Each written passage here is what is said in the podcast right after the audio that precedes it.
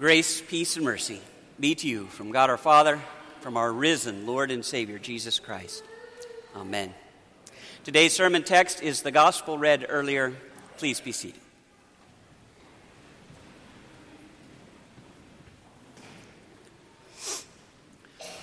Well, has it happened yet?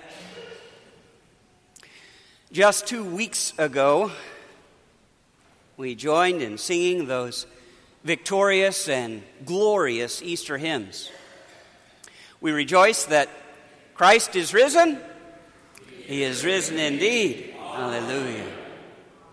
We stood confident that the one who had died for our sins was alive again, victorious over death and the grave.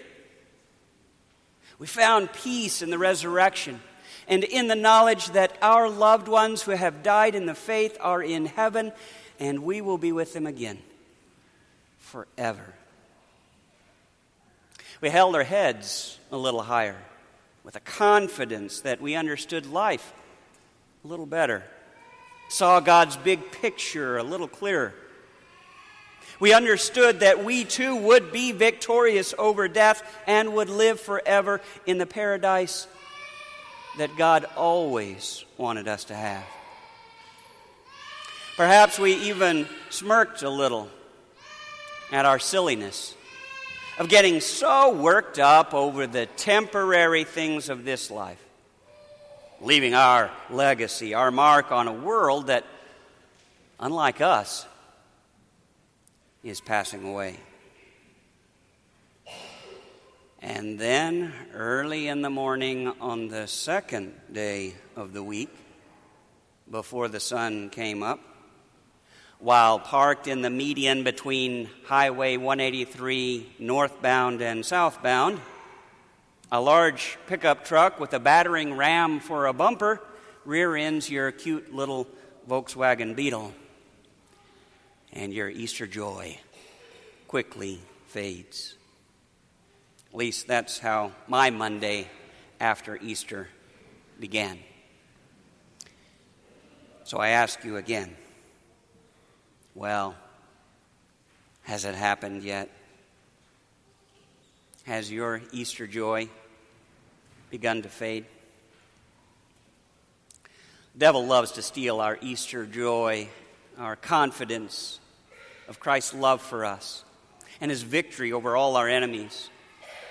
Suddenly, we feel ourselves settling back into that same old rut we were in before Easter frustration at work, bitterness and strife in our marriage or with our children, failures in the plans we had for our life, illness, injury, the death of a loved one or loneliness begin to drag us down, and that horrible question Satan loves to whisper in our ear echoes loudly Is God mad at me?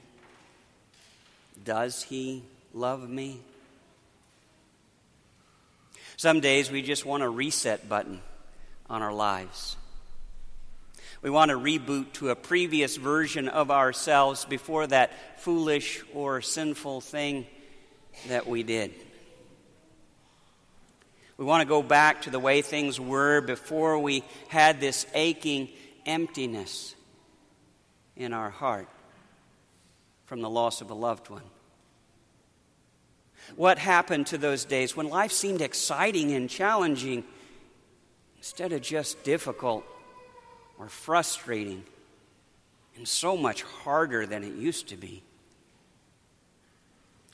In today's gospel reading, we are told after this, Jesus revealed himself again to the disciples by the Sea of Tiberias, and he revealed himself in this way Simon Peter, Thomas called the twin, Nathanael of Cana in Galilee, the sons of Zebedee, and two others of his disciples were together. Simon Peter said to them, I'm going fishing. They said to him, We will go with you. They went out and got into the boat, but that night they caught nothing. Just as day was breaking, Jesus stood on the shore. Yet the disciples did not know that it was Jesus. Jesus said to them, Children, do you have any fish? They answered him, No. He said to them, Cast the net on the right side of the boat, and you will find some. So they cast it, and now they were not able to haul it in because of the quantity of fish. The disciple whom Jesus loved therefore said to Peter, It is the Lord. We aren't told why Peter wanted to go fishing. We don't have any record of him going fishing since he left his boats to follow Jesus and become a fisher of men years back. But perhaps it was his way of pushing the reset button on his life and going back to a simpler time. Maybe he wondered if he could go back to those days when the Jewish leaders didn't want him and his friends dead. Those days before he had denied three times he even knew Jesus. The time before that dark Friday when all hope seemed lost. How frustrating to do everything in his power to find a little peace, but instead being confronted with a whole night of more emptiness and frustration, fishing all night and catching nothing. Likewise, we're not told why Jesus used this opportunity to reveal himself to his disciples for the third time since his resurrection. But again, we can certainly imagine it was to restore their Easter joy just as St. John recording it and passing it on to us is for our Easter joy. As he says in the verse prior to today's reading, these things are written so that you may believe that Jesus is the Christ, the Son of God, and that by believing you may have life in his name. You see, when St. John, aka the disciple whom Jesus loved, saw that large haul of fish, he knew the stranger standing on the beach directing them was his risen Lord, alive and with them again. Now, it wasn't because they wanted to catch fish and Jesus made it come true that John knew this guy was Jesus. Likewise, we getting what we want in life is not the sign that God loves us or that Jesus is blessing us, any more than we not getting what we want in life is the sign that God is mad at us. No, John knew it was Jesus standing on that beach because it had happened before. When Jesus had first called them to be fishers of men. He had then also given them a superabundant catch of fish. St. Luke writes, And when he had finished speaking, he said to Simon, Put out into the deep and let down your nets for a catch. And Simon answered, Master, we toiled all night and took nothing. Sound familiar? But at your word, I will let down the nets. And when they had done this, they enclosed a large number of fish, and their nets were breaking. They signaled to their partners in the other boat to come and help them, and they came and filled both the boats so that they began to sink. But when Simon Peter saw it, he fell down at Jesus' knees, saying, Depart from me, for I am a sinful man, O Lord. For he and all who were with him were astonished at the catch of fish that they had taken, and so also were James and John, the sons of Zebedee, who were partners with Simon. And Jesus said to Simon, Do not be afraid. From now on you'll be catching men. And when they had brought their boats to land, they left everything and followed him. See, in today's gospel account, Jesus had just pressed the reset button on their lives. This whole event wasn't about Jesus giving the disciples what they wanted. It wasn't about him blessing their fishing trip so they would know he still loved them. These two miraculous catches of fish, recorded by two different gospel writers, are the bookends of Jesus' ministry with his disciples. Luke's account, when Jesus first called them to follow him. And now, John's account after Jesus' resurrection as he is calling his disciples again. And his message is clear nothing stands outside of his forgiveness. What Christ has done is more than just hit a reset button on his disciples' lives. He didn't just take them back to a happier time before all their sins and sorrows. Rather, He redeemed their past, atoned for their faults and failures by His death, and by His resurrection opened to them a new day. Their sins really happened. His death really happened. And into that reality, Jesus stood alive again, victorious over sin and death. Their Lord and Savior, who was hopelessly dead and gone, was suddenly alive again. And just as he had in the past, he was helping them. He was eating a meal with them and he was calling them to follow him. In that meal that we heard about in our gospel reading, that meal on the beach, their risen Lord gave them a foretaste of the feast to come. He was alive forever and ever. Their days of fishing for more followers of Christ were not ended because he was not ended. In this meal, he restored them to being followers of him.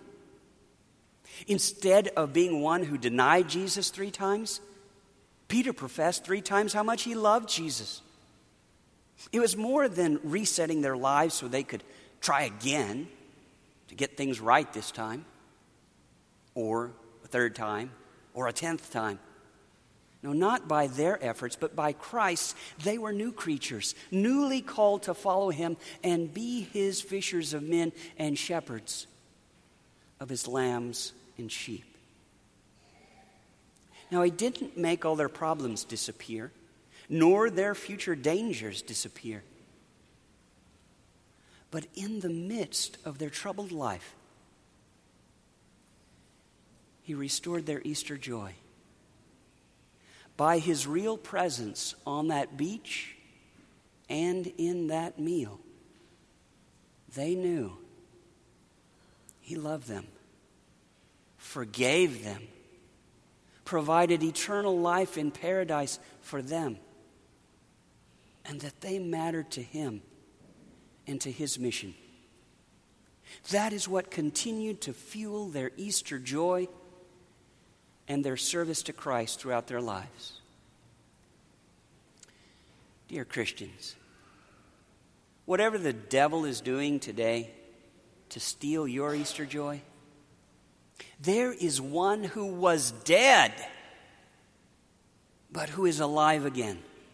Not as a ghost, but as one of us, the firstborn from the dead. And he sat on a beach and ate breakfast with his disciples. Ghosts don't do that, living people do that. Whatever the devil is doing today to take your eyes off of the big picture of the eternal paradise where we are going to live forever, and instead to get you so fixed on yourself and frustrated with the fleeting temporary pre- pleasures or tribulations of this world. There is one who stepped out of his grave and had a meal with his disciples. And today, he has set a table before you in the presence of your enemies the enemies of sin, death, and the devil. His presence here today is real and through bread and wine you receive his crucified and resurrected body and blood for your forgiveness, life, and salvation. It's not a reset button so that you can try again to get things right. It's much more than that. It is communion with one who was dead, but who is alive again to give you a foretaste of the immortality you have in Jesus and the everlasting paradise that awaits you. It isn't a magical meal that makes the struggles of this life just go away,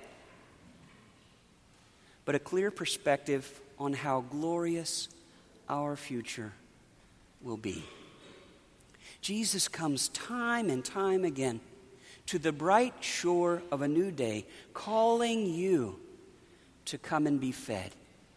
He calls us to sit at the receiving end of His Word and His sacraments. And He prepares for us a holy meal to assure us that He is with us and that we are welcome at His table as His family.